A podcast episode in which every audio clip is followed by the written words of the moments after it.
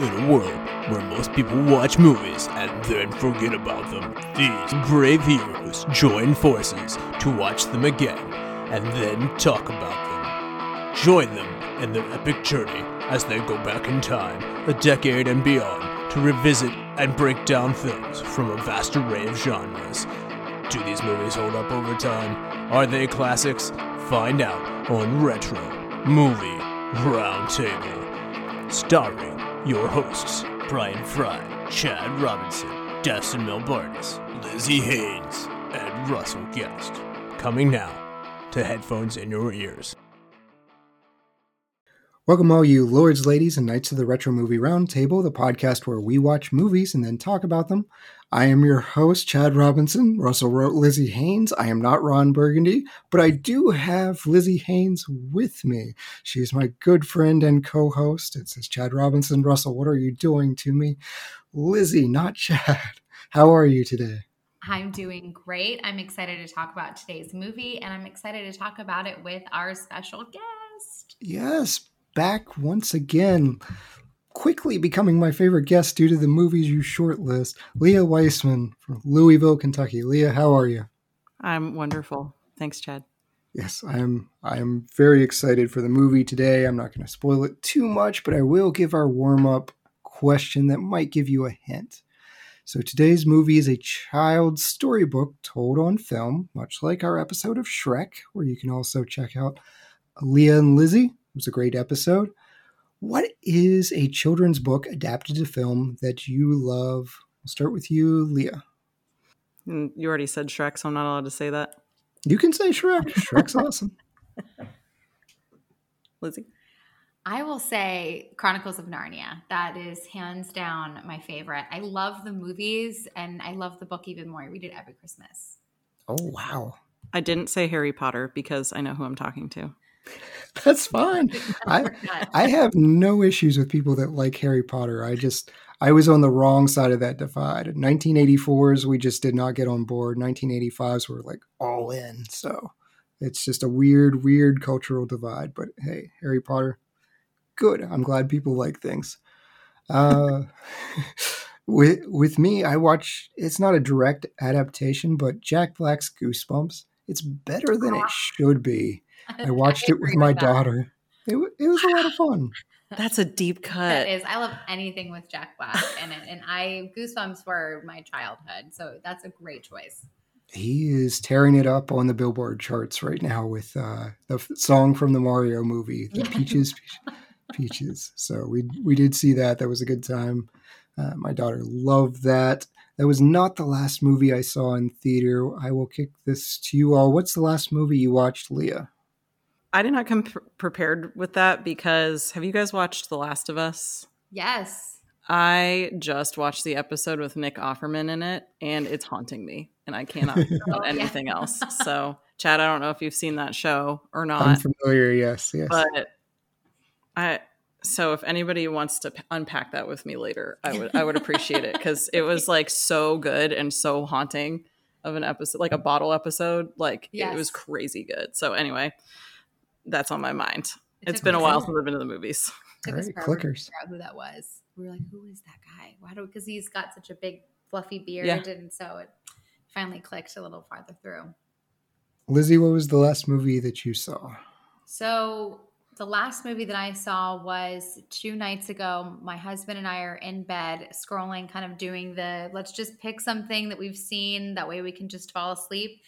And uh, we picked not another teen movie. Ooh, wow. you know what? That one's better than it has any right to be, too. I completely agree with you. We were like neither one of with the intent was to pick a movie that would make us fall asleep. We stayed up for the whole thing. We're like rolling around, just laughing so hard. And it's hilarious that then you're watching it and you're like, this is baby Captain America. And then he goes on to have this humongous career, but just to watch him in the start as Jake Wyler, it's, oh my gosh, it's that's a raunchy comedy that holds up for me. Yeah, I'm sure that uh, banana scene has not haunted him in any way, shape, or form. So, I do love that movie. What's a Yes. song with Janie in it? And then they sing Yes. Janie's Got a Gun. Fantastic. Yeah, I, I would stay up for that. Uh, all those other not another, like they get grouped in. It's I that one's good. All the other ones are pretty pretty terrible. I, I would agree with that. The scary movies and then that one I feel like were the only ones that really had any merit. Yes, yes. Yeah, the one is a disaster movie and all that stuff. I I actually went to theaters. I saw Evil Dead Rise and it's intense. It is very very intense. It's very gory. If you saw the the most recent Evil Dead in 2013, there's a lot of gore in that one too. I, it's what you would expect. I had a good time. It's my favorite horror movie of the year.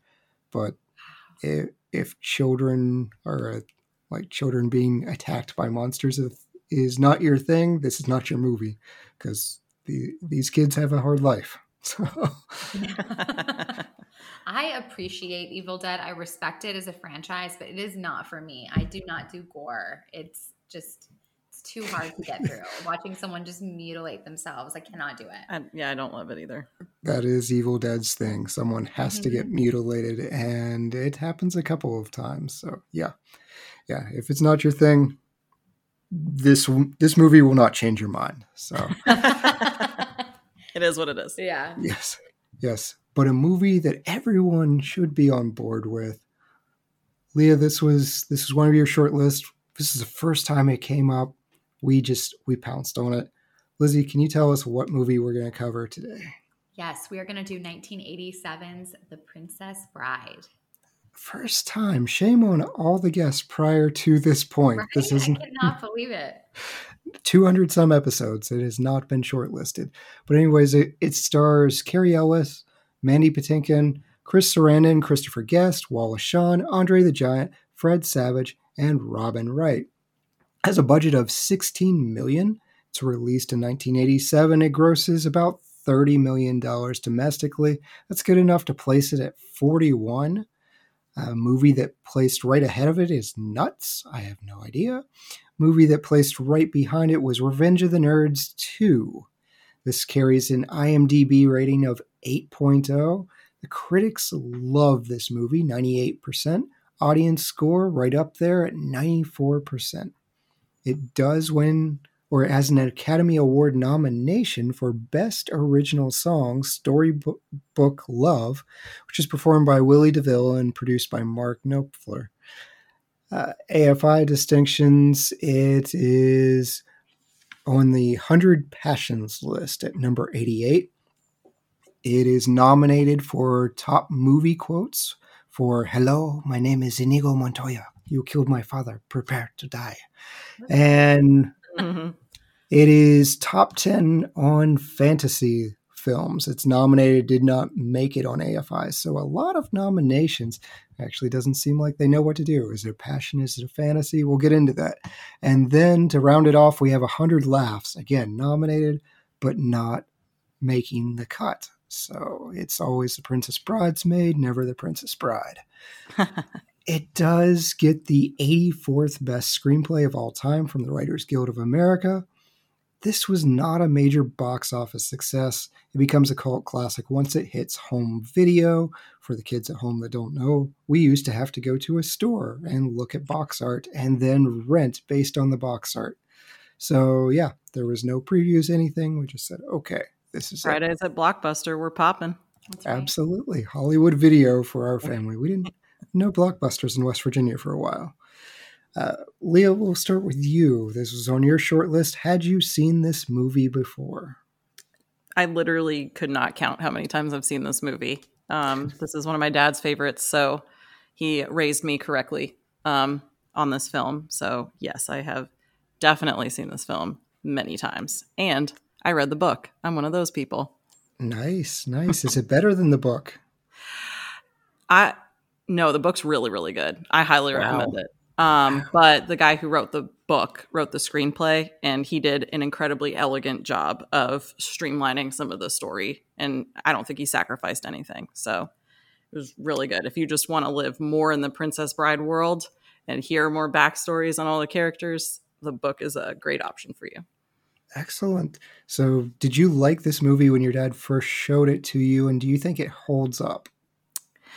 It gave me nightmares. Um, the ROUSs were really scary when I was little. That and we watched Willow a lot when I was a kid, and there was stuff in that that gave me nightmares too. So, um, I watched it a lot. I don't even know that I realized I had a choice whether or not I could watch it. It just it was it was. Yeah. Dad put it on. I watched it. So Right. it's just a part of the fiber of my being. yeah, but I guess you don't.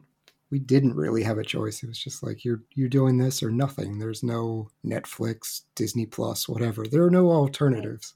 We had like Still- three tapes. That was one of them. That and Free Willy, which we watched every day. Free Willy. I mean, great song. I haven't rewatched the movie, but it's a great song. Well, let's put it on our list. Oh no, no, thank you. Air Bud first.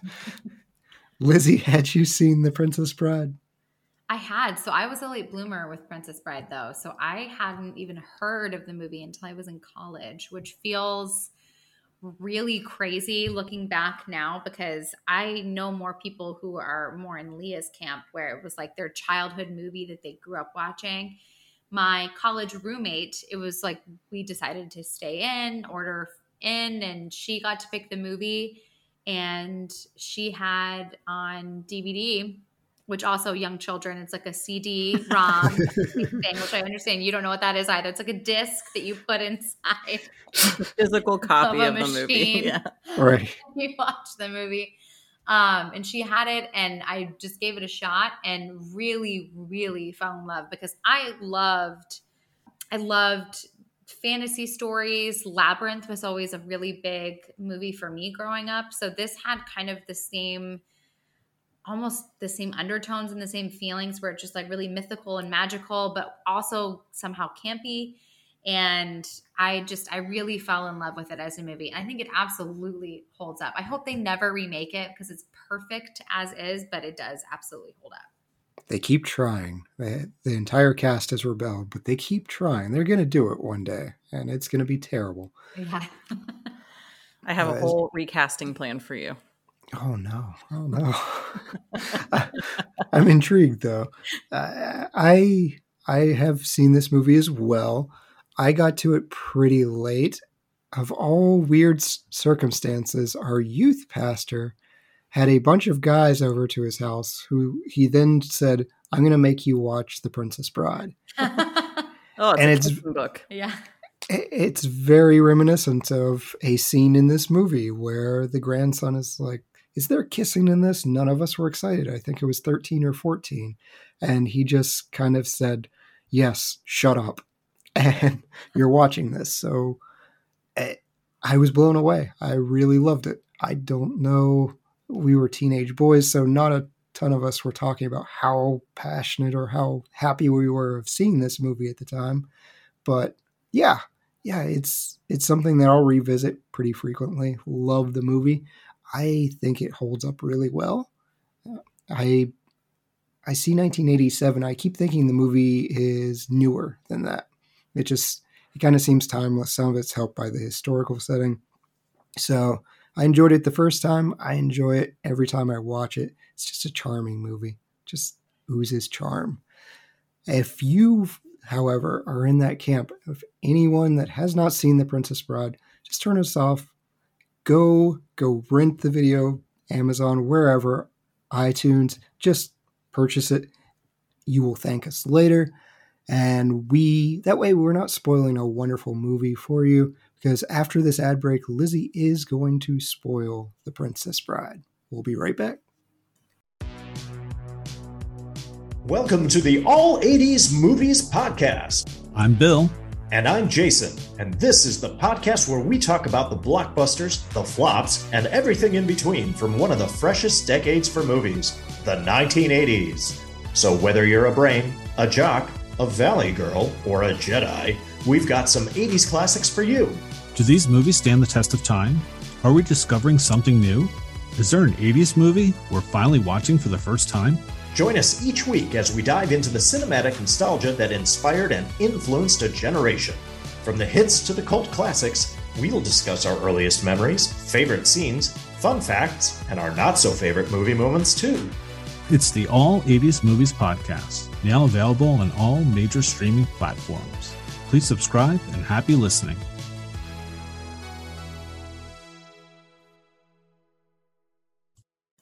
And we're back. Last warning before we spoil The Princess Bride. If you haven't seen it since 1987, please go watch it. Lizzie, can you break down what happens for us?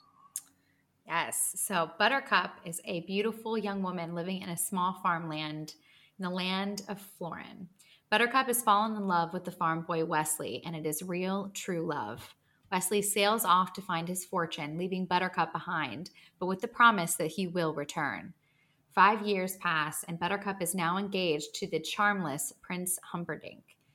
While on a morning ride, Buttercup is abducted by three bandits a Sicilian, a giant from Greenland, and a Spanish fencing master, Inigo Montoya.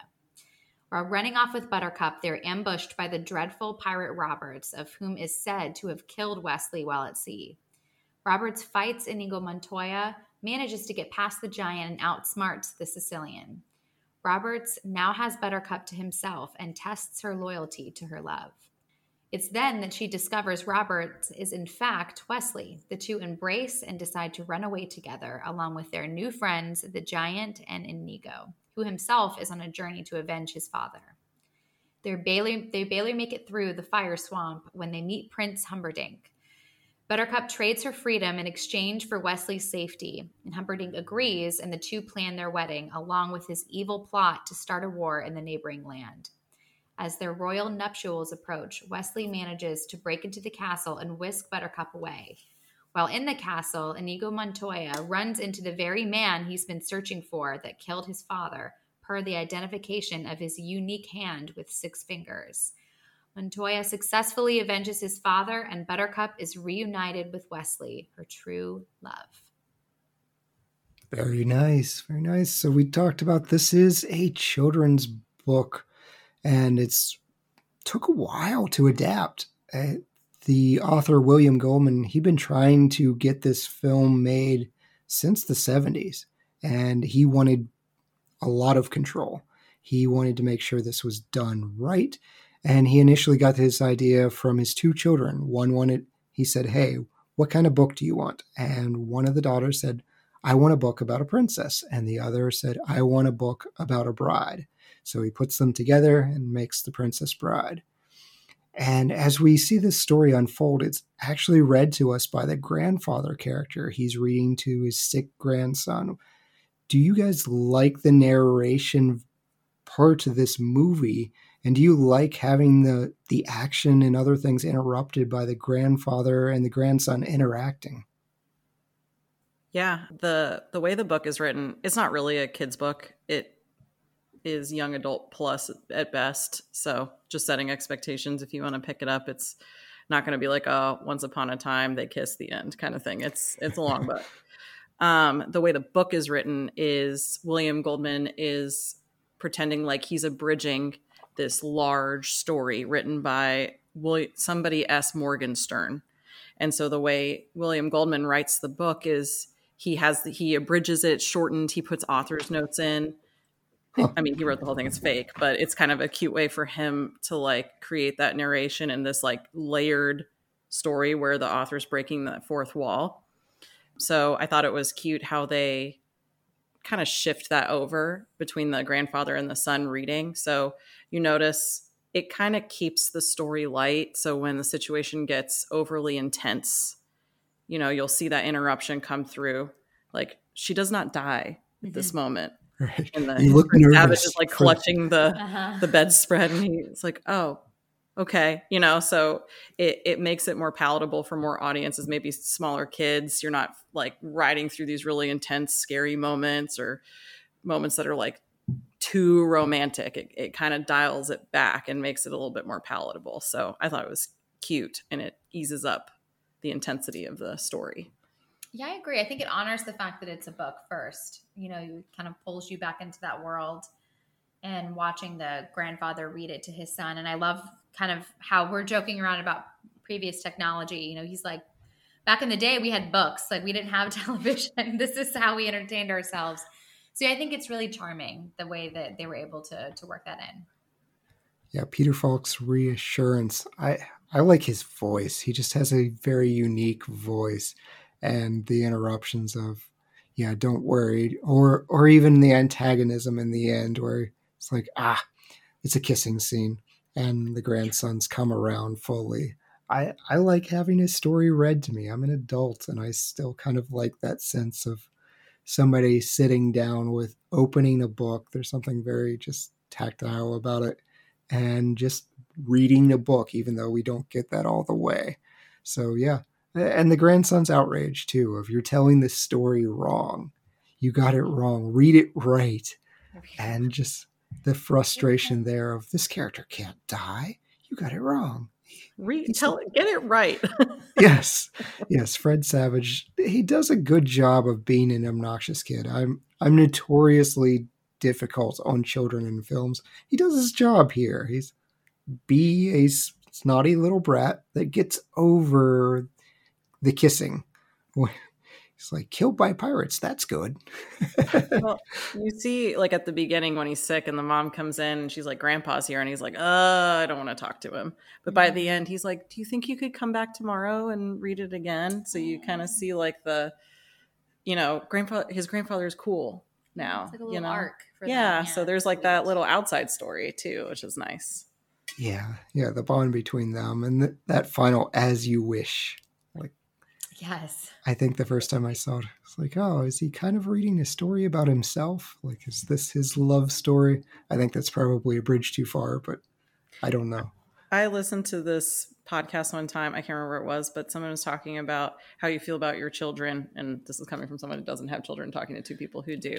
But it was like this, you know, the progression of your life having a child and they grow up and you almost have this like you feel like you have this unrequited love for your children and you're always pining for them when they're gone and you're mm-hmm. always thinking about them and they may not be thinking about you in the same way you know and uh, you know you could think about the grandfather just you know wanting to have that re- relationship with his son and or grandson and reaching out and you know totally. grandson really wasn't thinking of his grandfather in that way at all but they found a connection.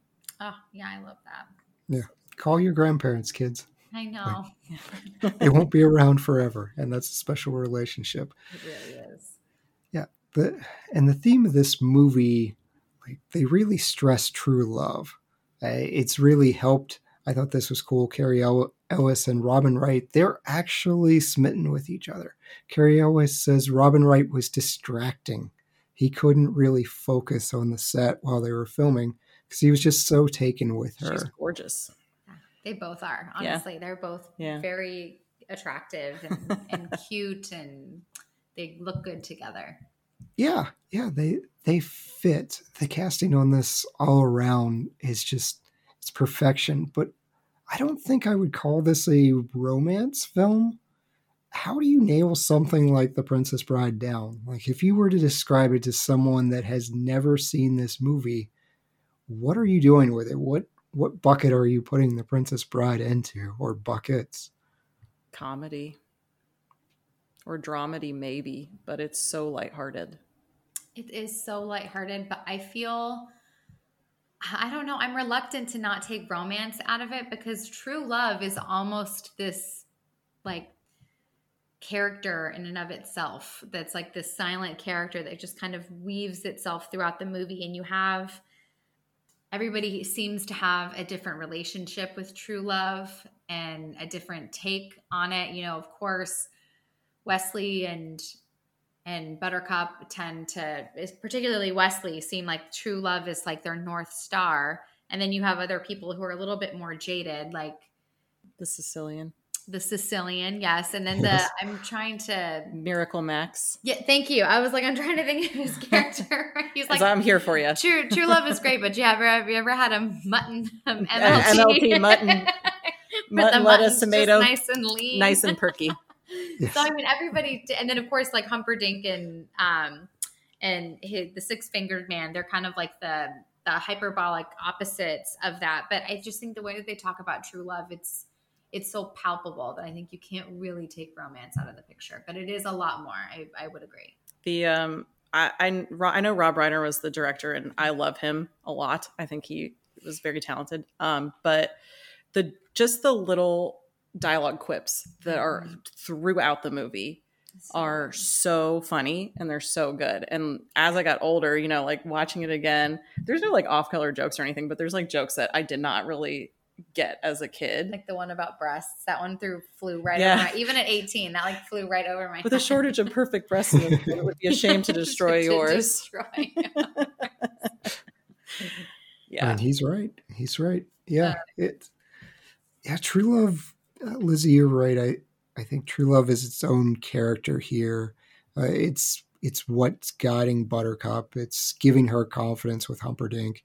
She's she keeps annoyingly saying, and I kind of like Humperdinck rolling his eyes every time. It's like it's true love. He'll be here, and Humperdinck is barely holding back. I killed him. Like he's dead. He's never coming back. He's never coming for you. Whatever. And just every single day, it's true love. He's coming back. Mhm. It is. It's what saves him literally from being mostly dead. And I, I do like the book that says the the best thing is cough drops. Instead of the MLT, we get uh, cough drops. So I, I like the mutton, lettuce, and tomato sandwich. Yes. The I I mean I think um the the giant also has great love for the the Spaniard, you know, um Inigo, and he saves him. It's like a friendship. So, love. you know, after they all get defeated by the dread pirate Roberts and the Sicilian's dead, and he was kind of the brains of the operation, an unkind one, but still the brains. And so Inigo, and there's tons of backstory in the book, obviously, but Inigo has a drinking problem, which I think you mm-hmm. pick up on pretty well in the Yeah. in the movie, but there's a lot about it in the book. And and the giant comes to find him and and you know nurses him back to health. You know, gets him sober again and helps him refocus. And you know, Fezzik the giant was looking for him. You know, he you know. So there's different kinds of love Yeah. in this Yeah. story. Mhm. That is a great scene when he's sobering him up and he just With- takes him by the head. dunking him in the yes, just Yes. uh, That's- what I assume is hot and cold water, but yeah. probably getting him to clean it out of his pores or something. I don't know. I hope no one ever does that. to Yeah, me. it's like like a swirly almost. Like, yeah. Yeah. And, and someone like Andre the Giant, he's palming you like a basketball. It's it's just he could take your entire head in his hand. He's just a massive individual. There are pictures of him holding a beer can, and it just looks like a child's toy in his hand. My just- my dad said he uh, met him once at a bar, and he they were having drinks, and he had one of those like full size beer steins, that and his hand was wrapped around, it, and my dad said you could not see the beer stein at all because Yeah. his hand was so big. Yeah, massive inter- individual. There are stories of him passing out in hotels, like in the hallway, and no one could move him, so they just put a blanket over. Unfortunately, but by the time they filmed this movie, I can't remember I heard this, but um, he had hurt himself so much being a, like a wrestling star, and his back was shot. And so at the end, you know, when he catches Robin Wright, Mhm. Oh yes. um, they actually put like lines on her and like Yeah. gently dropped her down, even though she was like, I think they said she was like maybe 110 pounds, like she's tiny, but he couldn't catch her. Like physically, his body was so wrecked by then, you know. And I don't, I don't think he lived much longer after this movie, but So um, yeah, they had to, they had to do a little bit of movie magic on that one so he could catch her. Such Yeah, a he- delicate little fall, like the way she's like. and all of her robes are Yes, billowing yes. gently. It's a very nice scene. Yeah, he you're right. He was in a lot of pain. He was driven around on an ATV. Uh, he kept trying to convince Cary Elwes to do it, and Cary Elwes kept turning him down. And then the one time he did, Cary Elwes wrecked. He he wrecked and he broke his foot, which actually makes it into the movie. So he he like bent his toe enough that it broke, and you see him kind of hopping into the fire swamp. That's why he sat down and starts taking off his boot when he when she falls into the meets. quicksand. Uh, yeah. Well, when he meets Buttercup right before they fall down the hill, like before she shoves him, he takes off his boot and everything. But yeah, the fire swamp right before the quicksand, he's got a little limp. He's got a hitch in his giddy up. And that is from listening to Andre the Giant. But yeah, he's he's in bad shape. They used, I think they used braces and things like that because he couldn't even do the fight scene. Guy. Great, great guy though. Uh, he's everyone has a fun story. We've been to a Princess Bride panel, and just everyone gushes about Andre and how nice. And he's for him, he says this is the first movie where people treated him normally, like they treated him like an actor. So I I love that for him, and we've we've talked about it a little bit already, but I'll just get into my question. We've got Westley and Buttercup, and they're great characters on their, their own, and we can talk about that. But I, the supporting cast, I feel like, is what really makes this movie. It takes it from good to great. Do you all have a favorite character? Like what what characters are the ones that stick out to you the most and why? I I love Miracle Max and his wife Valerie. So his wife Valerie is by Carol Kane, who's in Unbreakable Kimmy Schmidt, and if you haven't watched that show, it's hilarious. Um, No, no. Yeah, Her- Yeah, that's it. That's it. He's No, like, no. "Get away, witch! I'm not a witch. I'm your wife." Her That's just what she said. I don't think I want to be that anymore. her just following him around, screaming, "Humperdinck, Humperdinck!" Humperdinck." Funny. she is fantastic. Yeah, so that that pair for me just incredible scene. They're so funny. I love it. I love Wallace Shawn. I just feel like he is he's perfection. I think if you were to tell me to cast like if describe to me the Sicilian and then I were to cast him in the movie, I don't think that he would have been the person that my mind would have gone towards. But nonetheless, he is perfection. Like he just does it so perfectly. He's so memorable. He's got an amazing voice for voice. stuff like that. Yeah, it's just perfection because he's not scary, particularly scary or tough looking, but he does have a sliminess to him that really works and yields itself to the character. And arrogance that he does very well. yes, Yeah. but I think one thing about this movie too is that it's also really self-aware. You know, it is a fairy tale, and it's you know the there's some parts that are intended to be earnest, but a lot of it also is kind of almost in the same vein that we did with Shrek, eh, where it's kind of a self-aware fairy tale. And so I think that there's a comedic element that Wallace Shawn brings to the to the table as well, with just being really over the top and eccentric. That also just, I mean, that scene with him and the cups, it's just it's so memorable. Have you ever heard of Plato, Aristotle, Yes. Socrates? morons? Morons. he he is he's fantastic and i i hate how much he he doubted himself for that role so he understood whether this is true or not i couldn't find it but he thought danny devito was the first choice and so he spent this entire movie thinking he was going to get fired and that they were still trying to get danny devito and so he's extremely nervous uh, co-star uh, Cary Elwes said he was sweating during that Battle of Wits scene, which it doesn't really show. Maybe I, that nervous energy works in his favor, I think. Yeah. And Rob Reiner had to step in and say, "You didn't get this. Doesn't have anything to do with you being American and not Sicilian." He said, "Vizzini's voice is your voice in the book." So he kind of gave him a little reassurance. But yeah, he's. I love Wallace Shawn. We covered him in my di- dinner with Andre. Like that was the sole reason I picked that movie, and it's it's made worse by just standing next to Andre the Giant. He makes tall men very very small, but you've got little tiny Wallace Shawn yeah. who is bossing him around, and Fezzik just takes it. Which, by the way, that that was almost Arnold Schwarzenegger. They wanted Arnold Schwarzenegger in the seventies, and by the time the eighties hit, Schwarzenegger was way too expensive. But that was the first choice. He wasn't you- street enough. I don't think he would have been able to do it. Andre the Giant had this like gentle giant, quite literally a gentle giant, where I feel like Arnold Schwarzenegger, it doesn't, I don't feel like he has the humility to pull it off. Uh, somebody hasn't seen Kindergarten Cop. I sure have. Jingle All the Way and some of his other movies, but I just, I think, uh, I don't know. I'm, I could be completely wrong. I just don't think he has. He's just not as humility for it. sweet. Yeah. Yes. Yeah. Yeah. the, it's- the interesting thing about those three characters the the sicilian um, the spaniard and the the giant they all kind of have these three vices that are like holding them back Vizzini's is obviously his arrogance Mhm. uh, and he doesn't overcome it and he dies inigo ha- is suffering from obsession and he's freed at the end he lives. That's cool. Su- surprisingly, because he got stabbed in the gut. Yes.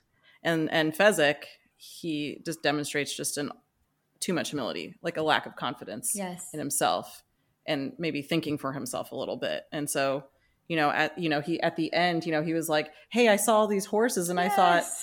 You know, probably going to need these, you know, four of us if we get the lady. Hello, lady. Uh, so, you know, he's kind of overcoming that at the Did end. something right. Yeah, you know, and he he like took some initiative and and Yeah. did something. So I just thought that was fun to see like two of them overcome That's maybe cool some of their challenges and the one who didn't uh, didn't make it. So Yeah.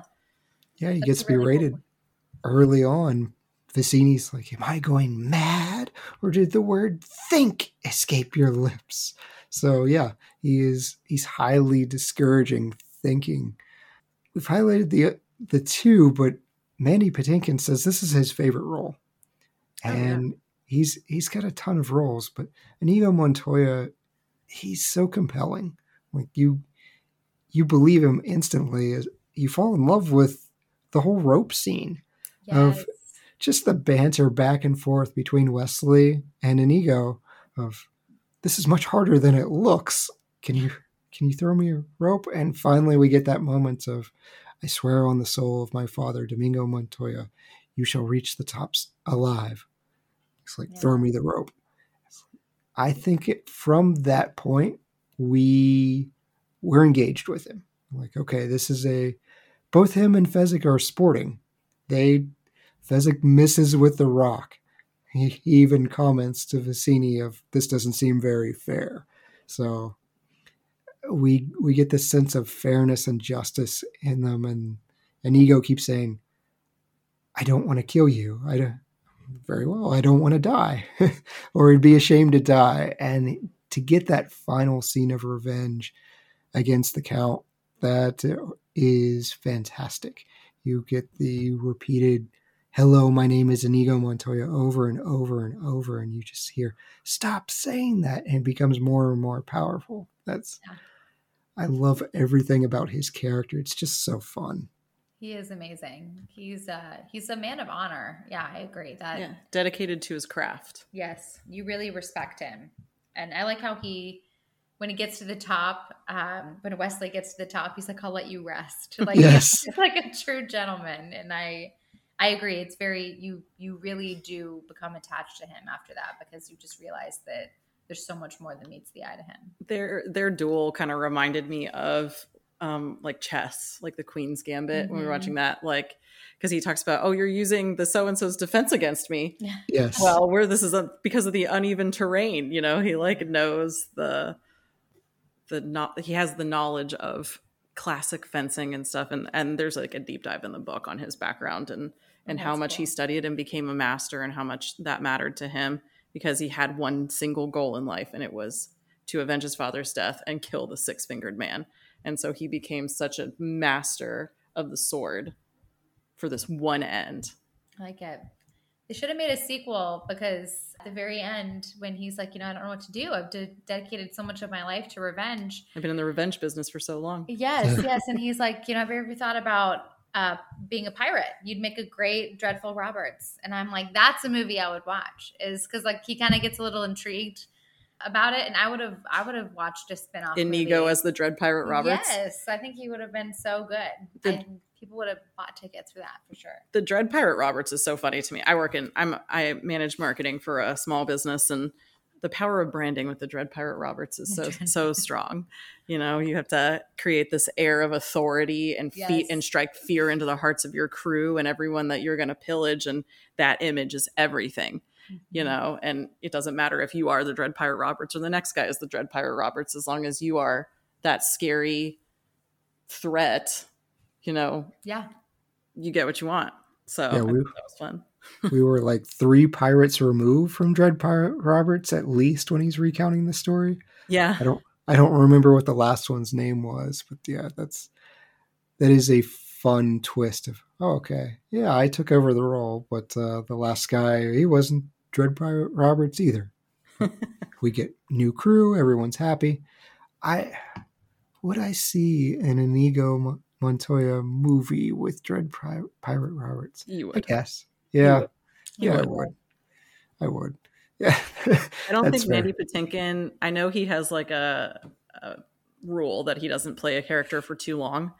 Um, so I don't know that he would ever be enticed to do that again. Um, he was in a show called Dead Like Me that was super good. So if you ever get a chance to watch it, first two seasons were incredible, but they had to like end it early because he was a central figure in that show, and he was like, I don't want to play this role for longer.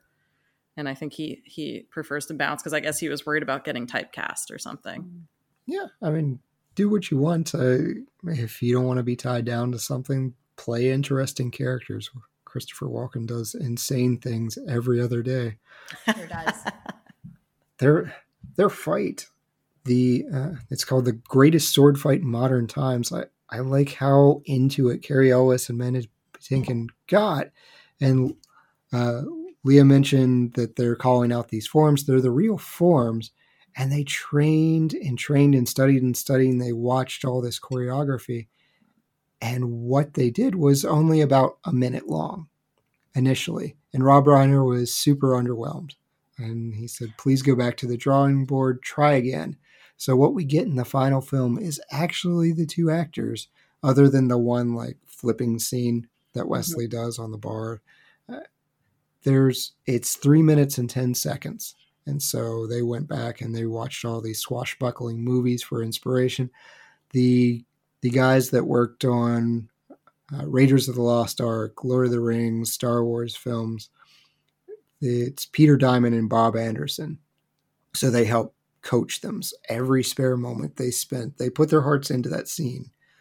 I don't I don't know of too many sword fighting scenes short of like Pirates of the Caribbean that I would conjure up.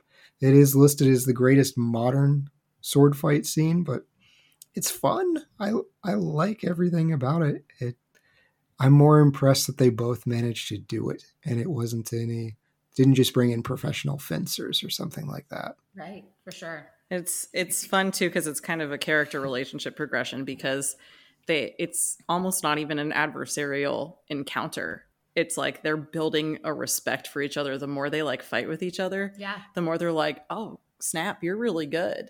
Right. And then you Why know, are you that's why like, "Why are you smiling?" And he's like, "Well, I'm not left-handed." And then he goes, Ah, oh well neither am i and they both switch to their dominant hand and they're like they're both like excited that yeah. the other was doing that and you know when he knocks him out he says i would you know he's like just kill me quickly and he said i'd sooner destroy a stained glass but as i can't have you following me he knocks him out you know so there's they like build this respect instead of like you know an enemy relationship which is fun yeah, it is really cool. Yeah, it's. I don't think Inigo is ever really presented as a villain. Him and Fezzik are just. They're along for the ride. Vizzini's clearly the bad guy here. He's like, I'll kill the princess myself if I have to. He sets their henchman yeah he sets up this war, which do we do have the conflict between Guilder and Florin. Is is that actually compelling to anyone, or is this just more of a mechanism to set up everything else to get us from point A to point B? So it Humperdinck orchestrated that. I don't know if it's super clear in the movie, but Humperdinck obviously does not care about Buttercup. He picked a very beautiful woman that would be magnetic for his subjects, um, and he orchestrates a fake conflict with Guilder because she's disposable to him. So she's just a pawn for him in in some kind of land battle or whatever. So it was more a political move. Yeah, never what is it? Never get into a land war in Asia. Yes, Yeah, I don't care so much about the conflict that's happening. I kind of agree that um, they really give you minimal information about it. So I think, therefore, you're not so concerned. I think, if anything in the movie, it's almost just a mechanism to, it's a plot point. yeah, it's like a plot point to just further show you how evil Humperdinck is. And give an excuse for how she yes, goes through this whole adventure. yes, for sure.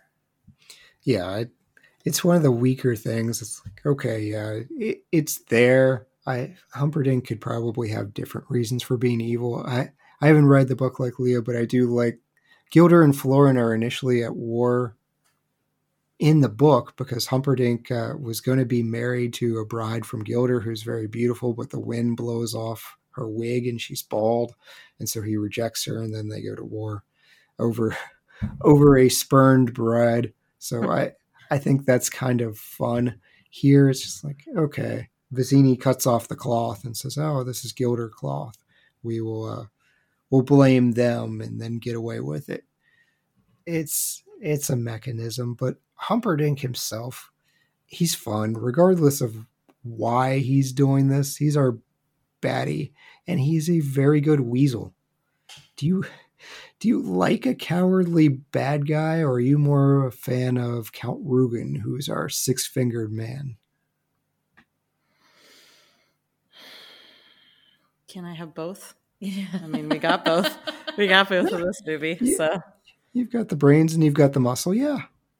I think for this movie, so I'm I draw can't help but draw a parallel to another Cary Elwes movie that's also set in medieval times that I love, the Robin Hood Men in Tights. Yes. It's like knew you were one of my favorite favorite movies. Not that talk about a movie that I had no choice to watch. That was a movie that I grew up watching. And um, but looking, I think when you're talking about a movie that has satirical elements to it, I enjoy a cowardly bad guy because it just kind of adds to the camp. You know, Austin Powers wouldn't be Austin Powers without Dr. Evil. You know, it really just like yields itself to the silliness of the movie to have this bad guy that's just kind of a worm of a person. And I think about in Robin Hood Men in Tights, you have like King John. like he honestly has some of the best lines. I think they could have made Humperdinck sillier because of the fact that you have the Count. Because to Leah's point, that kind of gives you that yin and yang. So I'm here for for a goofy villain. Yeah, he, we do have an intimidating count. Uh, Christopher Guest, he is our Count Rugen, our six fingered man. He's apparently stronger than he knows because Cary Elwes said during the f- scene in the fire swamp, just go ahead and hit me. It's fine.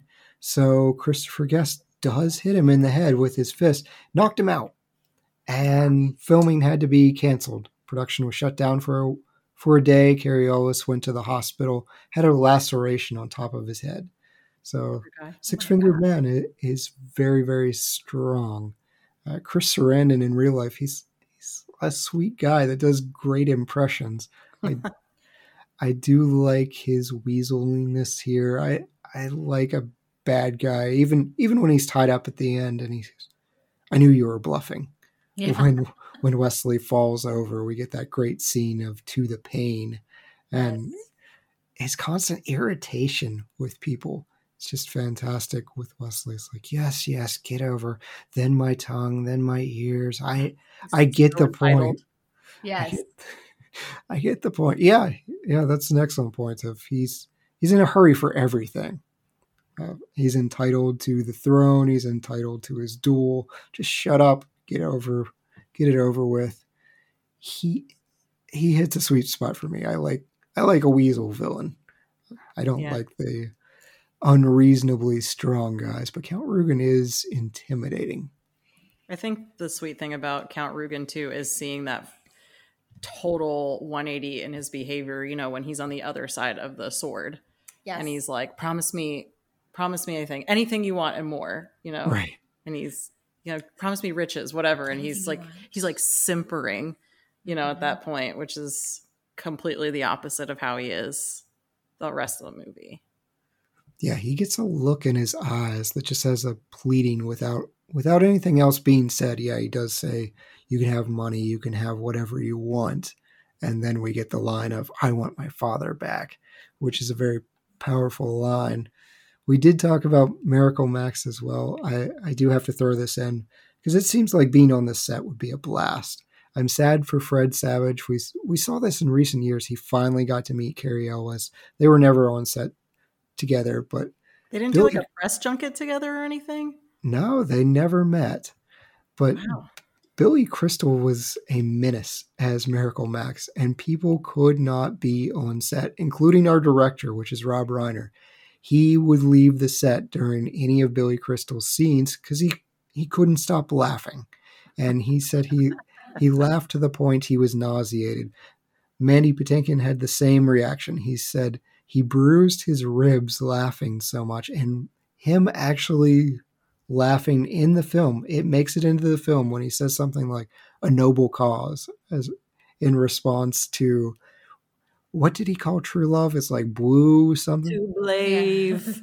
Yes, too too brave. Yes, and and yeah, when we work out true love, Mandy Patinkin's stifling a laugh when he's like a noble cause and just under his breath. So I I love that Billy Crystal is just terrorizing the cast by just being overwhelmingly funny. That's a lot of fun. We do have some recast, or at least alternate castings. We talked a little bit about Arnold Schwarzenegger. Richard Kiel, who plays Jaws in the James Bond franchise, he was also considered. They really wanted someone that was a giant. Oh yeah, he would have been good. I I like him. He can he can do gentle, but he's still very intimidating. Liam Neeson audition auditioned for Fezzik, but Rob Reiner said, Wait, what? For Fezzik? I thought you were going to say for Westley. "Yeah, no, he for Fezzik." And Rob Reiner just scoffed and he goes, "You're only six four. You're I had no idea Liam Neeson was that tall, but that's I I cannot see that one. Yeah, Yeah, he's got Frame. I- Ichabod frame. Yeah, he does. He doesn't have. yeah, there were Get me. I That was say funny. that about my son all the time. He's very tall and He's lanky. skinny. Yeah, he's lanky. He's gonna be like an Ichabod kid. there Um, you go. But yeah, I think no Liam Neeson, no. But and also he, I mean, I've seen him do goofy with animated voices and things. And he was a great good cop, bad cop in the Lego Movie. But I don't know if I've ever seen him really be like. I, I just don't know if he could do it. I think that he has an earnestness to him that I feel wouldn't yield. You haven't seen. Taken? yeah, I, I believe he has a particular set of skills, but I'm not intimidated by his be height. able to do the being like so discouraged. He'd be like, "Wait, what are you talking about? What are you thinking?" Like He I'm would so probably skilled. he would probably make a better Sicilian. Yeah, he would he could get over the accent. But yes, I agree. I think he would have been a better. I mean, Wallace Shawn like is untouchable, but I think Yeah. he would have been better in that role than Andre the Giant.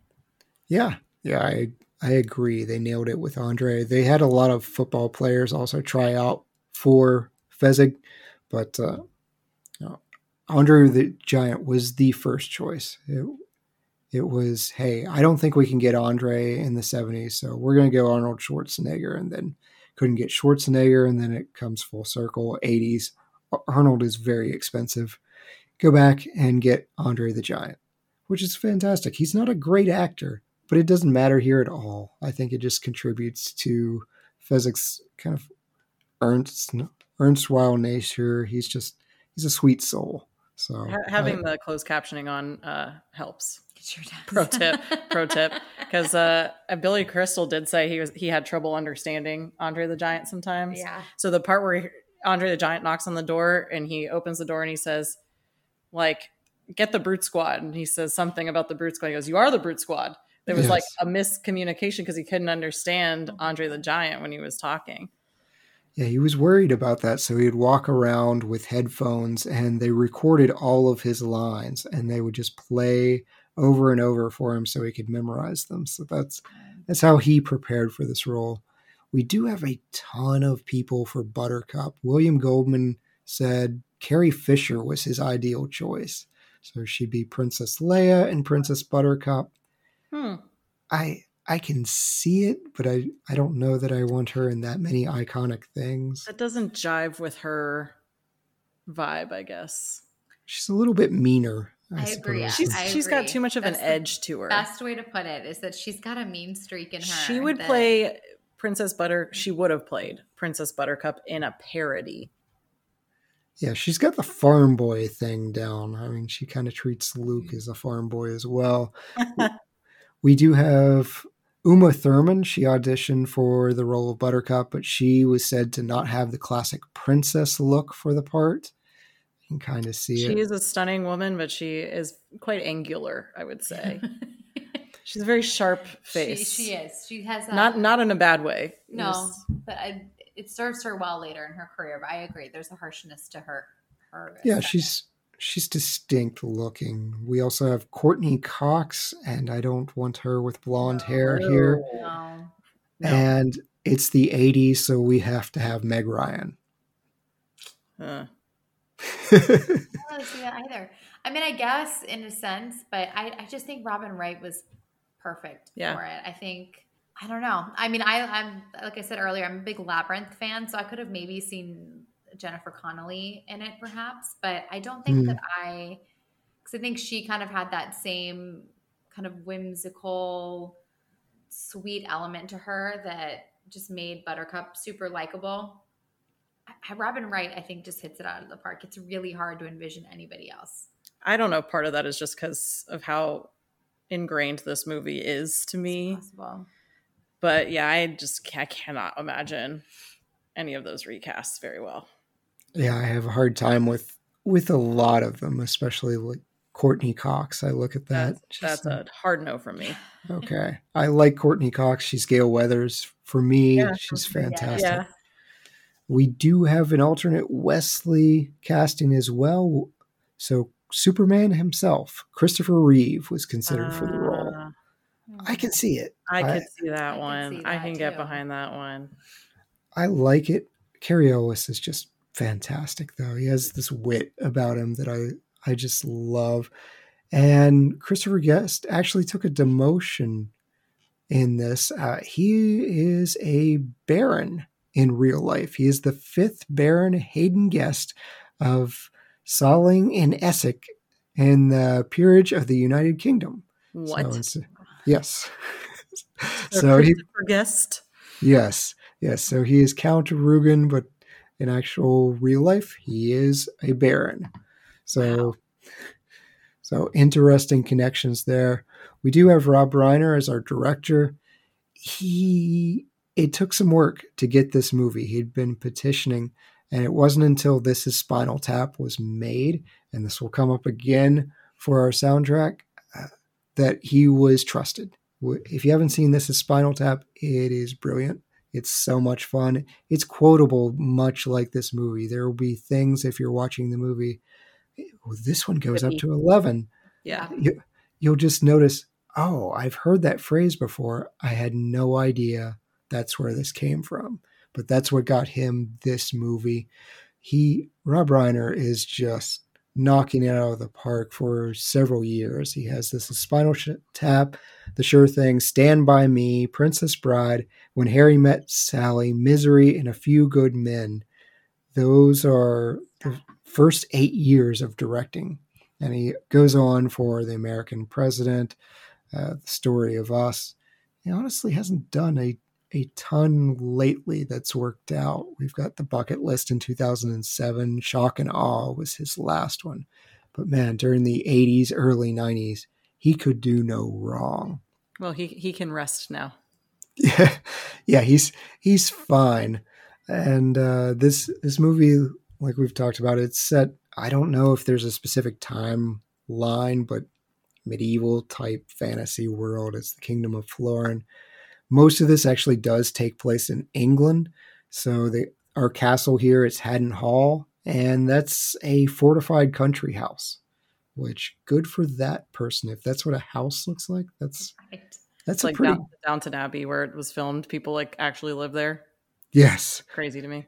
Yeah, it's like this is a normal house. This isn't actually a castle. We we can't afford to rent out the castle.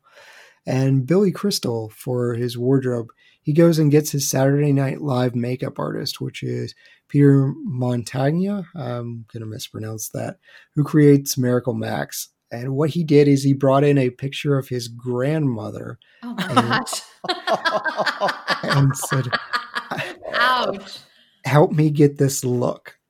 I don't recognize him as Billy Crystal. I, I mean, like- the voice is awful. there.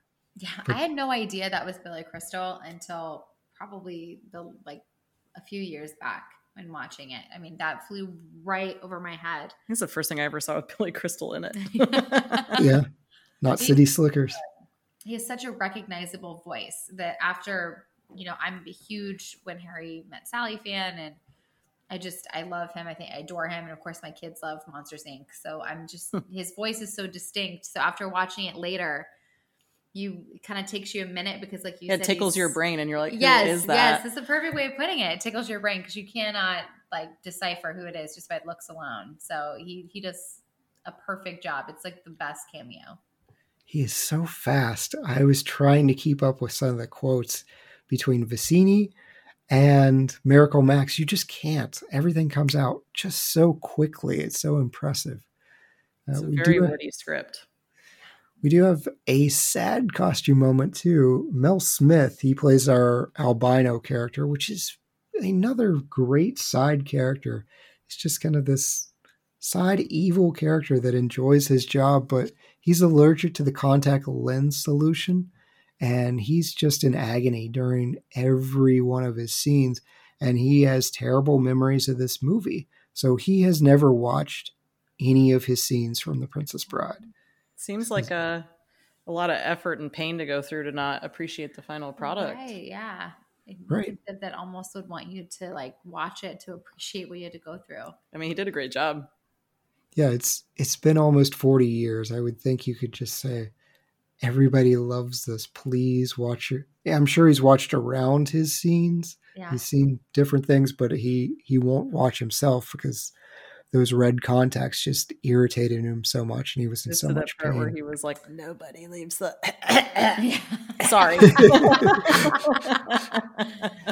mean, yeah we that weird through- voice We go through pain and agony for you know ten months, and then we have to birth our. it Just that's the difference between men and women. We stick it out, and then afterwards, we're not like, wait, I can't. Literally enjoy the fruits of your labor. Yes, like, yes, like I can't look at you. It's too much of a reminder of all the pain that you put me through.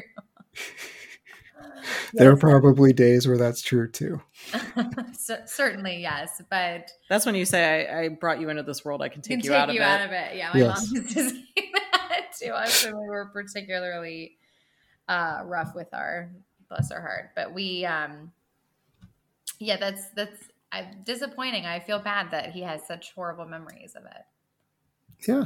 Yeah. And this, we've got what I love in any of these 80s movies. We don't have CGI. We, we have to use practical effects. And one of the things that just never struck me until I was preparing for this podcast is the nightmare inducing ROUSs. Oh God, yeah. They are played by individuals. So they found little people that are in these costumes, and one of them was able to move very quickly. One is kind of plotting. And Rob Reiner is in the background. He's the one making all the growling and snarling noises. He loses his voice while doing this. Okay, well, But- thanks for the nightmares, Rob. Appreciate it. Yes.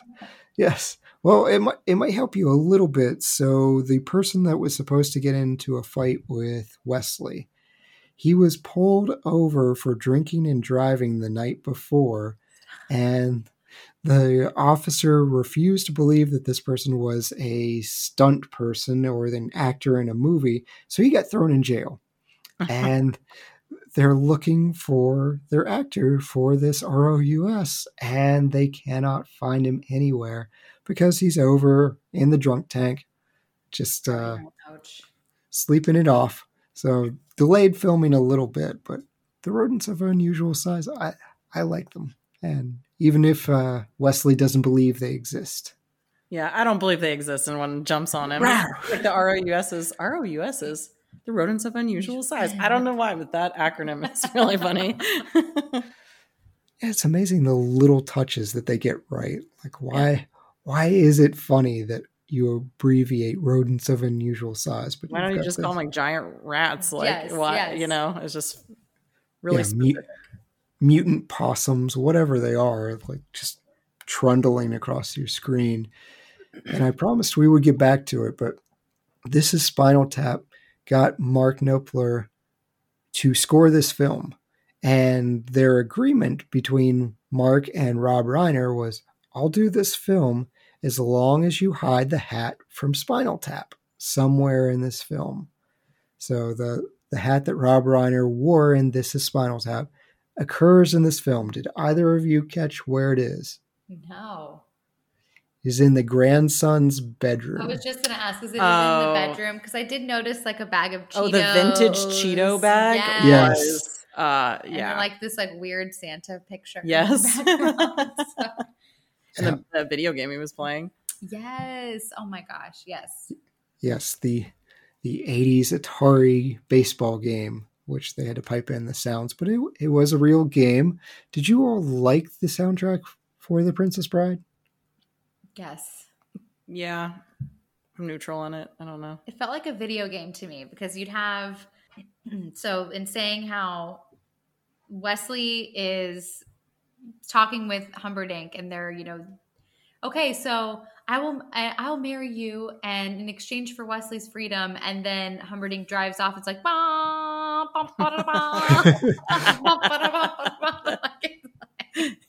they do do that. a lot. like- just. It just reminds It kind of reminds me of like Monty Python and the Holy Grail, what they're making Yes. fun of. Yes. Like they're making fun of that in Monty Python. kinda. yes yes it's just it's so campy and hilarious and it there ha- i have to imagine that just because of the times there had to have been some element of them that was taking that seriously but and if so little did they know just how much it's going to like yield itself to just this movie being so cherished because it's just so silly It's campy, And a it- little yes. whimsical. Yeah. Yes, and because there's really not when there's dialogue, there's not a lot of background music. It's just really in those transitional moments, and it's very Mario, very Zelda. It's just this like, really kind of funny like keyboard tones. Yes. I've never thought about that before. It's so funny. The the MIDI type things. Yeah. that- Cheese, cheesy 80 movies soundtracks. Yes. So yeah I, I, before getting this sheet i had no idea anything was worthy of a an academy award nomination i'm kind of with leah it, it's there i like it but there's nothing that sticks out to me this isn't pirates of the caribbean this isn't gladiator although that's the same composer so that's that's a little cheating uh, it's not star wars it's not a john williams type score yeah, I don't I don't really pay attention to soundtracks unless it's a musical. For the That's most fair. part. That's fair. It's it's not distracting. We did. We just did Ravenous, and I told Brian my my soundtrack or score was please make this stop. They, they're doing just irritating combination of music, and this this certainly isn't distracting me. And You know, and in the fun what movie had really annoying music in it. what's Mandy. that? Oh, that's fair. I I love Mandy though. I That's know just- you do, and I, I hate that movie. That is an insane I movie. curse but its yes. name. Okay, I mean that's that's fair. It's that is not a movie that I would just go out without any other information on a person be like, you should watch this. That's what I'm- someone did to me. They just said, "Hey, let's watch this movie," and partway through, I was like, "Please stop making me watch this. yeah, that's that's a bad friend. You, If you love me, you'll let me go." You have to start with something like mildly insane. You cannot just jump into the deep end of Nicolas Cage with that. That's that's too much. Go go watch Renfield. That's like mid insane Nicolas Cage. And it's, you- on, it's like on the spectrum. You have to like work your way in. yes, yes, exactly. It's like, okay, should if you like the this, Nicolas Cage spectrum. I'm not a Nicolas Cage. No, I can't stand him. at all. I was there's a new movie with him out where he plays. I don't know if it's actually Nosferatu or if it's just some other kind of vampire. And I was it is. It's Renfield. Oh, okay, Uh, perfect. Yes, I was like so here for the movie, and then when they revealed And it was like, Nicolas "Ow." Cage, I literally was in the theater and I was like, "Oh, come on!" That's Oh, how I that's fantastic. put Nickelback on. yeah, Nick Cage is like the Nickelback of actors. he is the Nickelback of actors. Somewhere, Oh. Sorry, Chad. somewhere there's someone that likes him and appreciates him. I love Nicolas Cage. I will see all of his movies. There's a guy named Chad in Nickelback. I'm just saying. That's right. No, no, that's that is my worst enemy. That uh, I, I've had this conversation with Lizzie. My wife owns an appalling number of Nickelback CDs. Like I didn't Oh. even know they had this many CDs. And when we first got married, I'm digging through. I'm like, how many of these do you have? Can you cite that on grounds for divorce? Too many Nickelback CDs. I- I- irreconcilable Irreconcilable differences. differences. Yes. yes. Here's I'm submitting evidence, Your Honor, for review, and it's five Nickelback CDs with your wife's name on them. that that would be a perfect way to ruin this movie. Uh, is just insert something from Chad Kroeger. Instead of the bomb. Bum, ba-dum. Look at this photograph. Oh, oh. You know what? I, I'm going to go back to things that make me happy. Nicolas Cage and movie superlatives. Is that okay? Let's do Hand, hand out some movie superlatives. MVP, director, actor, supporting actor. Leah, who are you putting as MVP? Billy Crystal. For all Wow. reasons previously cited. I was between him and Carol Kane because they're both great and they play really well off of each other for those scenes. But like Miracle Max, unforgettable. Have fun storming the castle. bye bye, boys. Wow, wow, power couple. Okay. Lizzie, who is your MVP? I put Cary Elwes. I just think he is he's he does funny so well because he's he's dry and he's self-aware and I just I think overall like he just knew how to deliver Westley in the perfect way. He just he makes it so perfect for me. He is very, very, very charming. Like he, he's got that smarmy smile, Mhm. almost borderline arrogance to him. Yep. Yeah, he's he's so much fun to watch. I loved when he would pop up on Psych. So he plays a burglar and uh, torments the guys on Psych. So if you haven't seen that show, it's fantastic. It's a lot of fun. Uh, my MVP was Rob Reiner. I think when a movie succeeds at everything it's trying to do, it's really hard for me to not just cop out and say, hey, director, you did your job and you did it well. And every single detail of this movie, even the little tiny things, like making the MLT jokes, it's, it's fun. There's nothing that is just glaringly wrong. So Rob Reiner is my MVP. Sounds like he was he was part of the team pretty hands on if he's Yeah. voicing the ROUSs and talking uh Chris right. uh Wallace Shawn down from his worries. So Yeah. For sure. Yeah. Very very present boss, which is nice. I'm so sad that he was insecure about that role. I mean, it, it kind of makes sense with Wallace Shawn. Like, I guess he's really partially those characters of a little bit insecure about himself, but Mhm. don't be. You're awesome. I mean, I'm sure being an actor, it's it's make neurotic making all the time, you know. Yeah. I couldn't. I have never watched anything with myself in it. I won't listen to our podcasts most of the time. So I was gonna say when I- I, listen for the edits, I'm like, Ugh. Yeah, you either have like an inflated ego as an actor and you're just like need to be knocked down a few pegs, or I think you're the complete opposite and kind of self deprecating and constantly picking yourself apart. And I think it's probably pretty hard to find somebody who's right in the middle. there's a Yeah. whole like arc in 30 Rock about that, if you've ever seen it. Oh, yeah. where she like the writer of the show is always dealing with this actress that's like locks herself in her dressing room and throws these tantrums and Yeah. whatever and then Jenna. later she becomes the star of a show and she's like under the microscope and she starts like the roles are reversed essentially Yes. and she starts freaking Oh, out that's cool. and uh, there's a part she locks herself in the hot- in her dressing room and the actress is like you know i don't know why you guys never took the door off its hinges and like stuff like that you know so yeah i'm sure being just being under the microscope and every like way you portray yourself all the time is like being criticized or analyzed Yeah, so it's sure. i mean it's got to be tough yeah, Yeah. and he still when whenever he did the Prince, Princess Bride panel, he's like, I don't get why people like me. I don't get why people come to hear me talk. Like, because you're And he's awesome. so funny and he was so good in It it is. Yeah. i'm gonna write him a letter Did You do it. You should. wallace shawn Keep us updated if he writes back. Yes. He What is your probably- let's start there You know what? He probably would. He told us he Why doesn't own a you? TV, so he's a he's a bit of an eccentric fellow, but he he seems to love the craft. So with that, best supporting actor, Leah. Um, Fred Savage.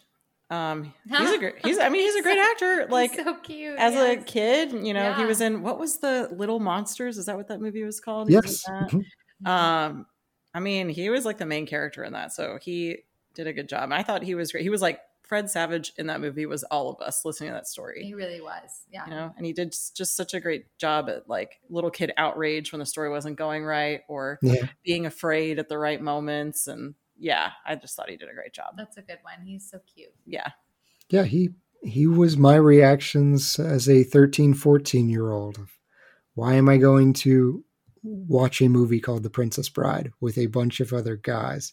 Why why is this being presented to me by a male? it's just a kissing book Yes, yes, exactly. I I do not want to see a romantic comedy at 13, 14. So this was awesome and Youth Pastor in the grand grandfather role wisely knew.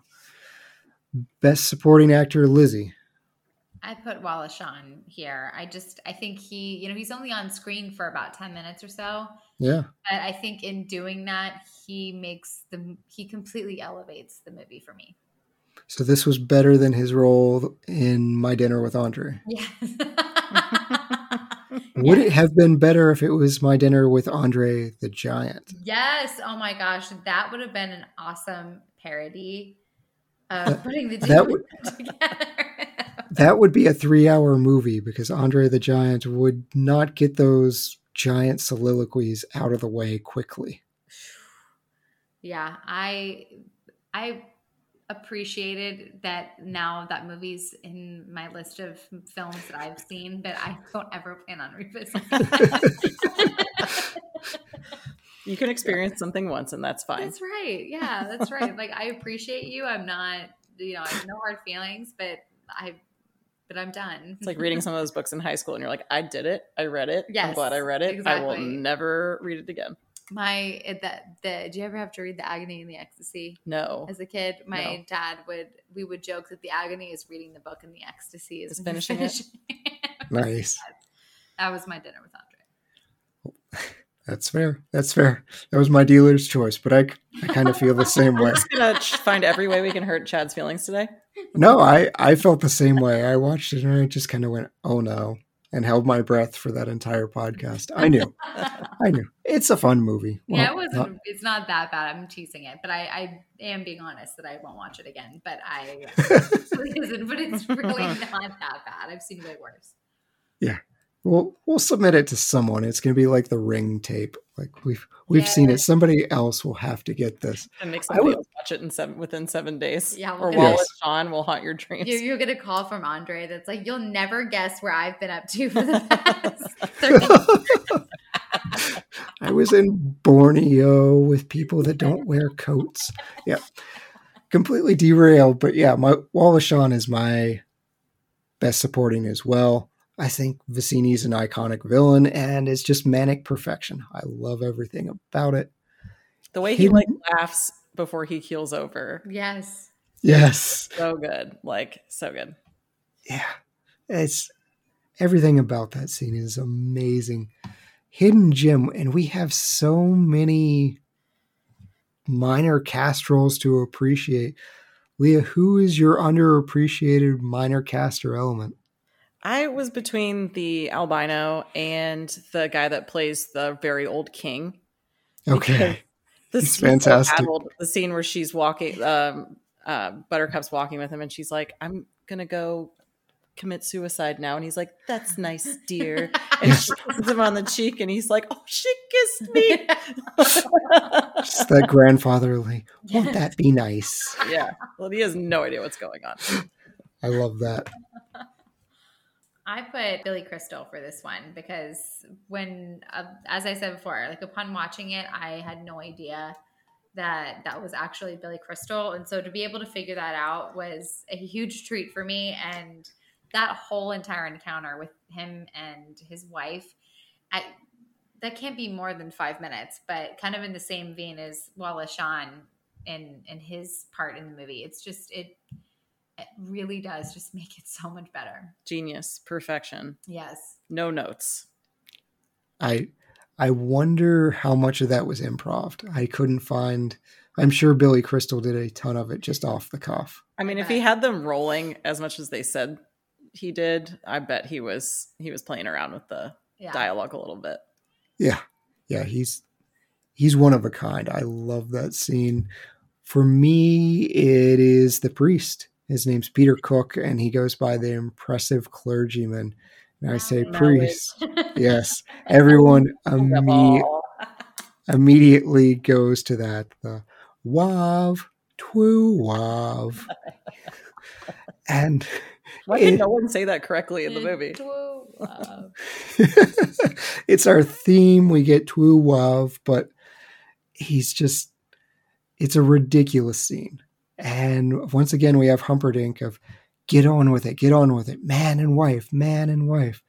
And I've also got to throw out to the woman, and I couldn't find her name. She's just the one that shouts boo Yeah. all the time Margery Butter- Mason. Margery. apparently. Margery Mason. Okay. Excellent. Boo! Oh, she's good Like too. the yeah. names she calls her too. Yeah. The queen of garbage. Yeah. Putrid refuse. Yeah, that is very much like Dennis the peasant from Monty Python, where he's just insulting King Arthur at the same time. Yeah, I, she is fantastic, and they get the close-up shot of her just railing against Buttercup. Just a just a haggard, angry woman. Yes, this is. I don't like this question for this episode, but Leah, you've teased us with a recast. Who are you recasting in this movie? I'm gonna suck all the air out of the room with everything I planned. Do you really do you really want to hear this? I do.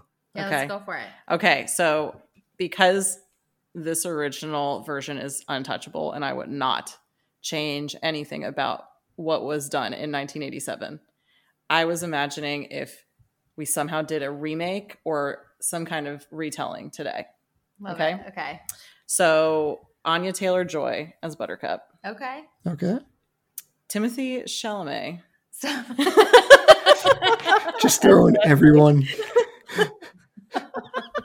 I think he could rise to the occasion. Yeah, I think he could. Um, for Prince Humperdinck, I was between the guy that played Draco Malfoy, so Tom Felton, Yes. Okay. or the guy that played Joffrey from Game of Thrones. I can't remember that kid's name. I think he quit acting, but He did. He did. just so slappable. You know, Yes. you're so slappable. Yeah, that's probably why you quit. Count Rugen, Tom Hiddleston, Perfect choice. Okay. just just you know, big villain energy right there. Yes. Um, the Sicilian, Jonah Hill. Jonah Hill, Mm. stop it. That's really funny. That's good. I like that. the one. the giant i mean i don't know who else would pick so is the rock i think he's he's too confident Yeah. but you never know though. He's he's got some chops. you know what he's getting he's getting pretty good Yeah. at acting so we're gonna give him a chance um the grandson why don't we flip it make it a granddaughter bella ramsey because you know i'm i'm deep in the last of us right now Yep. Okay. um the grandfather if mandy patinkin would come back Yeah. Or- That would be if fun. jeff goldblum Jeff, I love him. He is so quirky. I love him so much. okay miracle max christopher walken Perfect. uh Valerie, Lily Tomlin. Okay. That would be fun. Yeah. yeah, Yeah. I think that'd be funny. Um Ancient Booer I thought would be fun. Give Helen Mirren a chance to just do something nasty. Yes, she'd be so good at it. She's so proper all the I time. know. She Give her a chance to spread her wings as the hag in the beginning. Um, and then the albino, I was feeling Matt Lucas. He was the host on Great British Bake Off. He's not an albino, but he does have alopecia, so that might be why I thought of him. Maybe. But he does he has kind of that vibe. So if you watch Great British Bake Off, he was the host with uh, Noel ah, Fielding. Yeah, that's his name until recently. So nice. I that was that was my plan.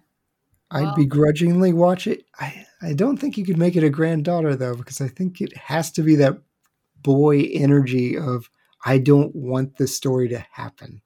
She, I mean, I don't want kissing. Bella Ramsey plays a good tomboy. That's true. She does. She was a good tomboy. I'm always reluctant whenever there's a new um, reimagining of a movie, but regardless, it will never stop me from buying a ticket and seeing it. I'd, I'd pay to see it. I mean, or Yeah. you flip it and Fred Savage is reading to his kid, or he's Oh, not old enough for a cute. grandkid, but you know, it could be a continuing and just a reimagining because different people are hearing the story now. I like that. You know, Yeah. Mm-hmm. I'm on board with that. That would be Fred good. Savage, work on it. Okay. You're a fan of the show and you're listening. yeah, Fred Savage, you know, John Lithgow, they all listen to this show. That's right.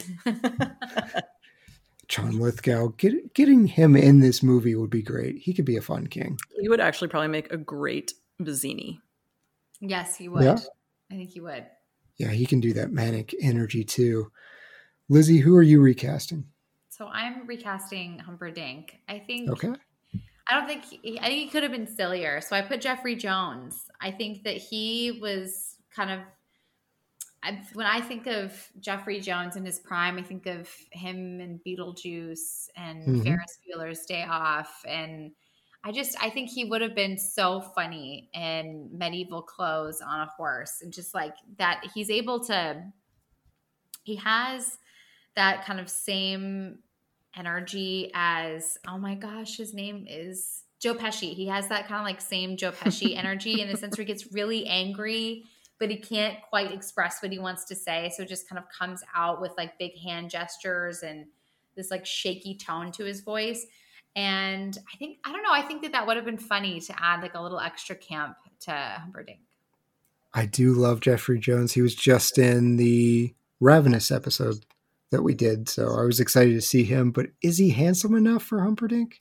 Uh, I mean, no, not Does he need to necessarily, be? but I don't really think he needs to be. I don't think that I don't ever really. Th- I mean, the actor that plays Humperdinck is certainly, you know, he's he's attractive, but I don't think that that's necessarily something. He's always got like a him. nasty scowl on his face. You know, he's more about, he's just, ugh.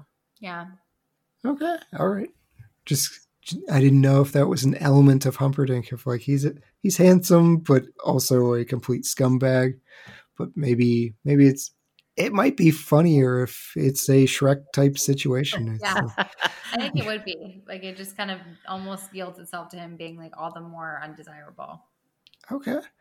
Leah did mention one of my recasts. I'm gonna completely waste Helen Mirren's time too.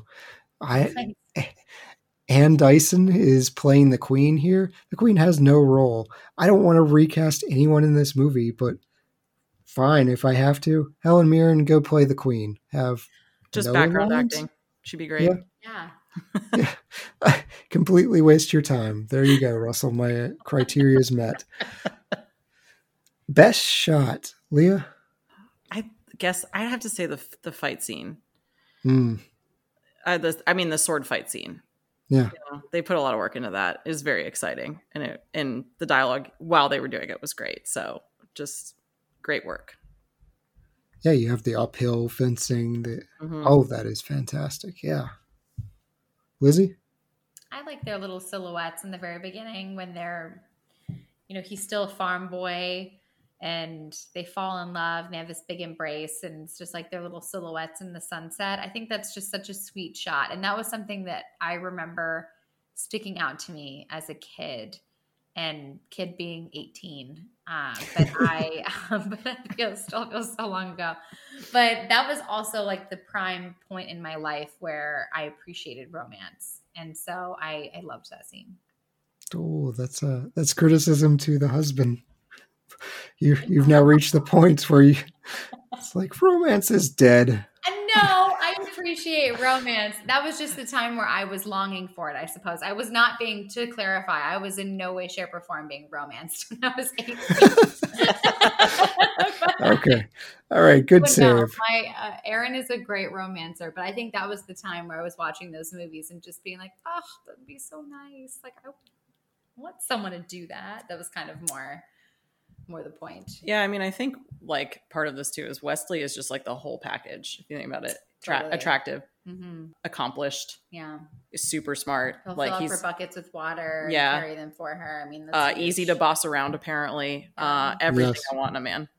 I would say if I went up to Aaron and was like, Aaron, will you fetch me that picture? And it's literally right in front of me. Well, he probably did get really close to her and like you could interpret that as like being a little Yeah. like passive aggressive or intimidating i don't think that's like you don't take it in the movie but like Yeah. that's probably how brent would do it he would walk up and grab it right in front of my face Yes, exactly. and be like here you go miss broken arms like yeah, I, uh, I, I definitely liked their their little romance in the beginning for sure. There's no way I would pass that test. It's true. I, yeah, yeah. I Sarah has not played those games with me, but if she did, I'd just be like, it's it's right there. Yeah, Get it. yeah. You you get it. Romance is dead in our house. I love my wife, and now I've got to plan something for our anniversary. If she Get her a listens to the nickelback show, CD. that would be the truest expression of love Nick- on my part. Best. it's love is sacrifice chad Yes. Nickelback's greatest hits. I hope that doesn't exist. I'm going to move on.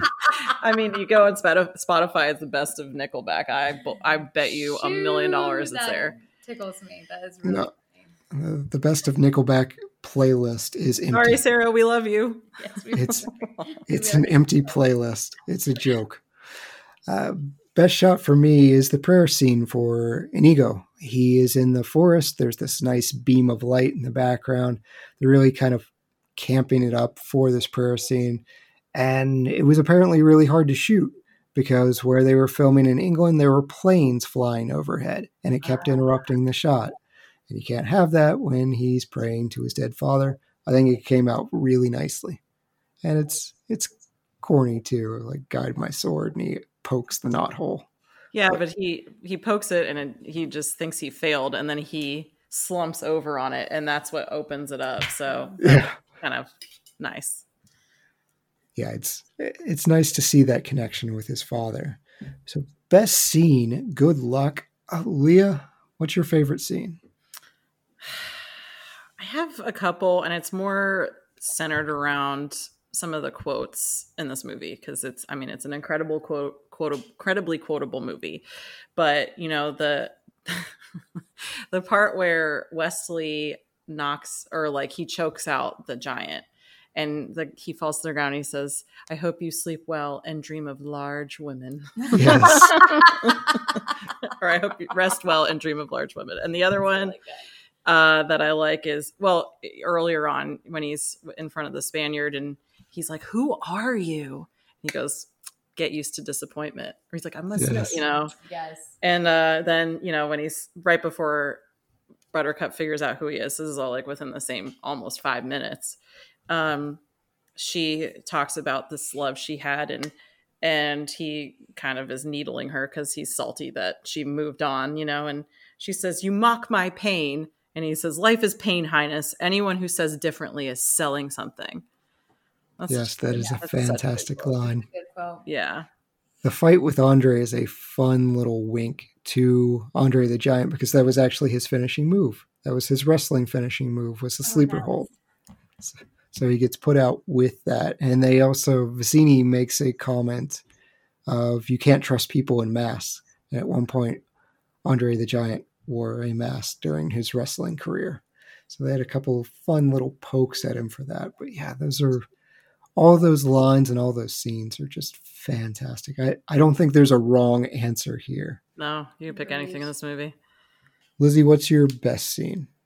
It's really hard to pick just one, as we've just said. So I feel like the combined sequence where with the Sicilian and the poison, it like from that all the way to when Westley and Buttercup are fighting and she's like, I died that day when You could die Wes- too, for all I yes, care. like, uh, and they're just like rolling down the hill. Like that whole I don't I don't know if you could combine all of that together and consider that just one big scene, but that whole entire sequence is just so funny. Like watching Wallace Shawn be like, "Well, I'm a clever man," and a clever Yeah, he man, reasons yes, out. just like completely goes like, "So I couldn't trust it to be the cup in front of me," and like just goes back and forth, and it's just it's complete gold. He says, like, you truly have a dizzying intellect or something. Yes. yes. Yeah, his pure exhaustion by Vizzini of like, are we done yet? Have you selected a cup? Mostly because he knows they're both poison. It doesn't matter, but yeah, the sheer overconfidence. That's that's my favorite scene. I like the battle of wits. It's just amazing. It makes me laugh every time. I have no idea how Wallace Shawn is able to just spit out everything that he does. It's like, okay, have you made your choice? I haven't yet started. Getting started, yeah. yes. He's just I, everything about that is amazing. Best wardrobe and makeup moment. Leah, I think I know where you're going to go. Miracle Max. Yes. Who I guess he wanted to look like his grandma, so, So I'll, think, I'll never not think about that Yeah, again. Poor grandma. well done, SNL cast.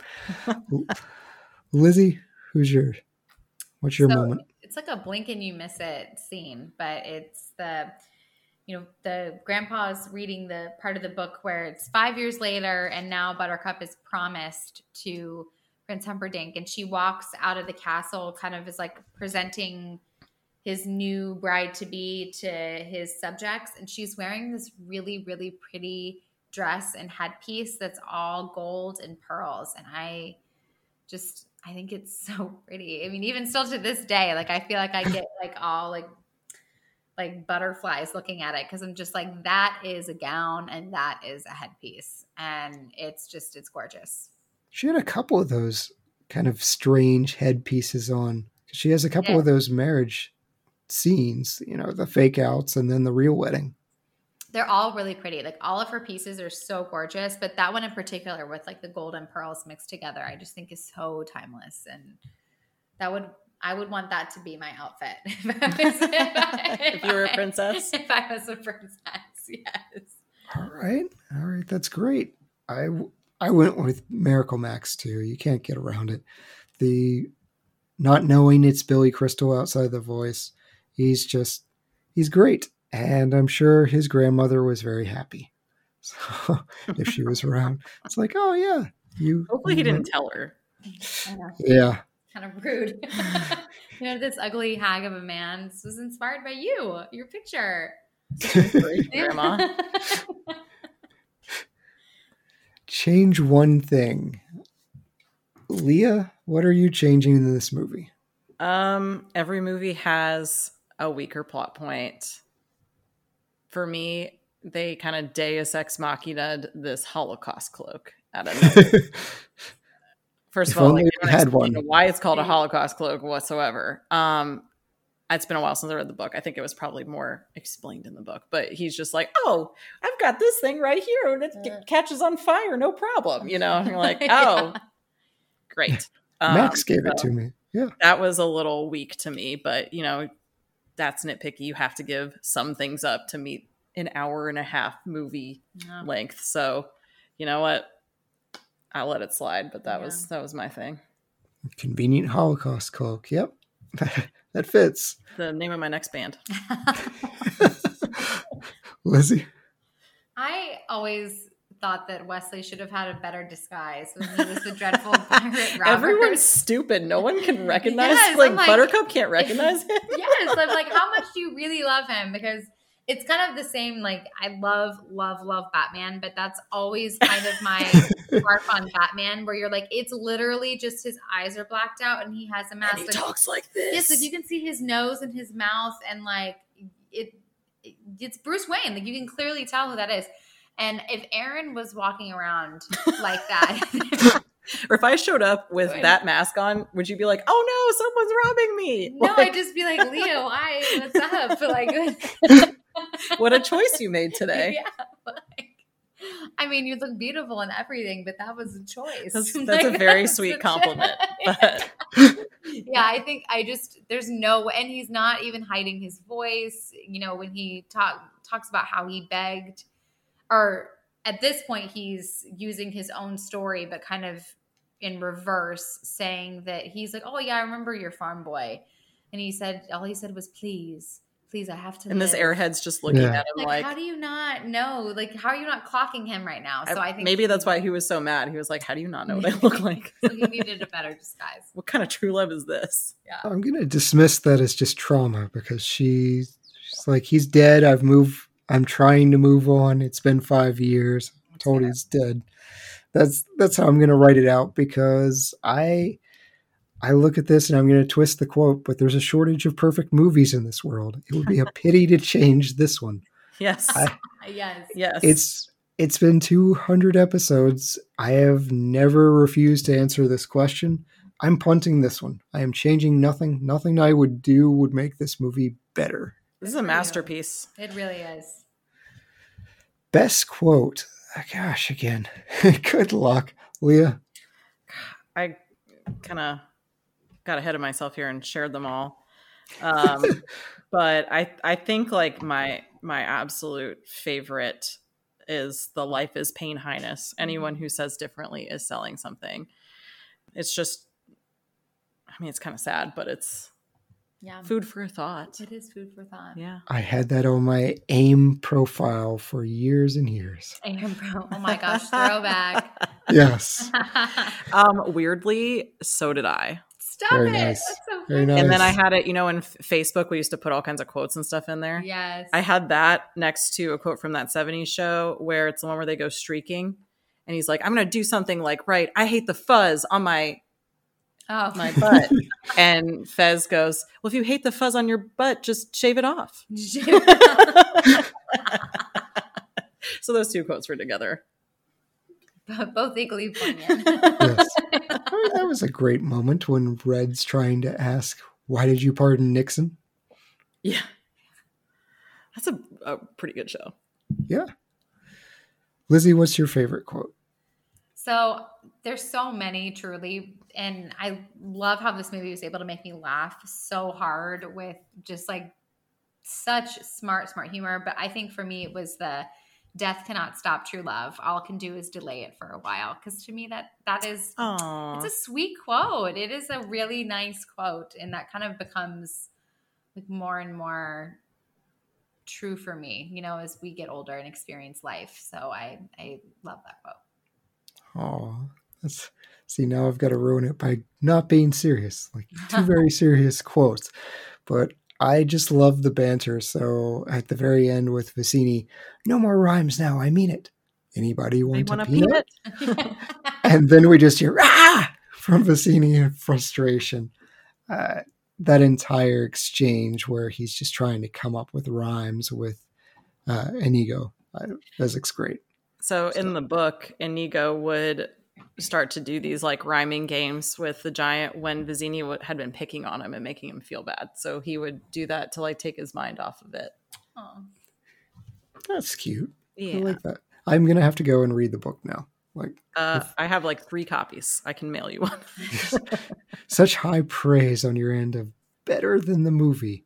And we're about to find out what you think of that. So, Leo, we will start with you. Zero to five stars and half Five. star five. Five. Didn't even get it out. Five stars. Lizzie? For me, I'm five stars as well. I don't think I think we've already touched on why this movie is just it's untouchable. It's a classic. It's just there's a little bit of everything in it and I could quite literally finish this movie and then press play again Oh yeah. and just never get sick of it. And to me that is such a a staple of like, Rewatchability yes. is a huge factor in the star rating for sure. I agree. And I I've tipped my hand too. It's five stars. I think it's a perfect film. We I have quorum on that. Yeah. think we had quorum on Shrek too. I think Shrek Mhm. got five stars Yes. from all of us. there's more arguments of Shrek not being a perfect film, but I still love it. Uh, uh, this one, there's nothing I could change or should change that would improve it. I just think it's magic, and I'm sitting there smiling. My wife, she jumped in and she goes, "You're watching The Princess Bride."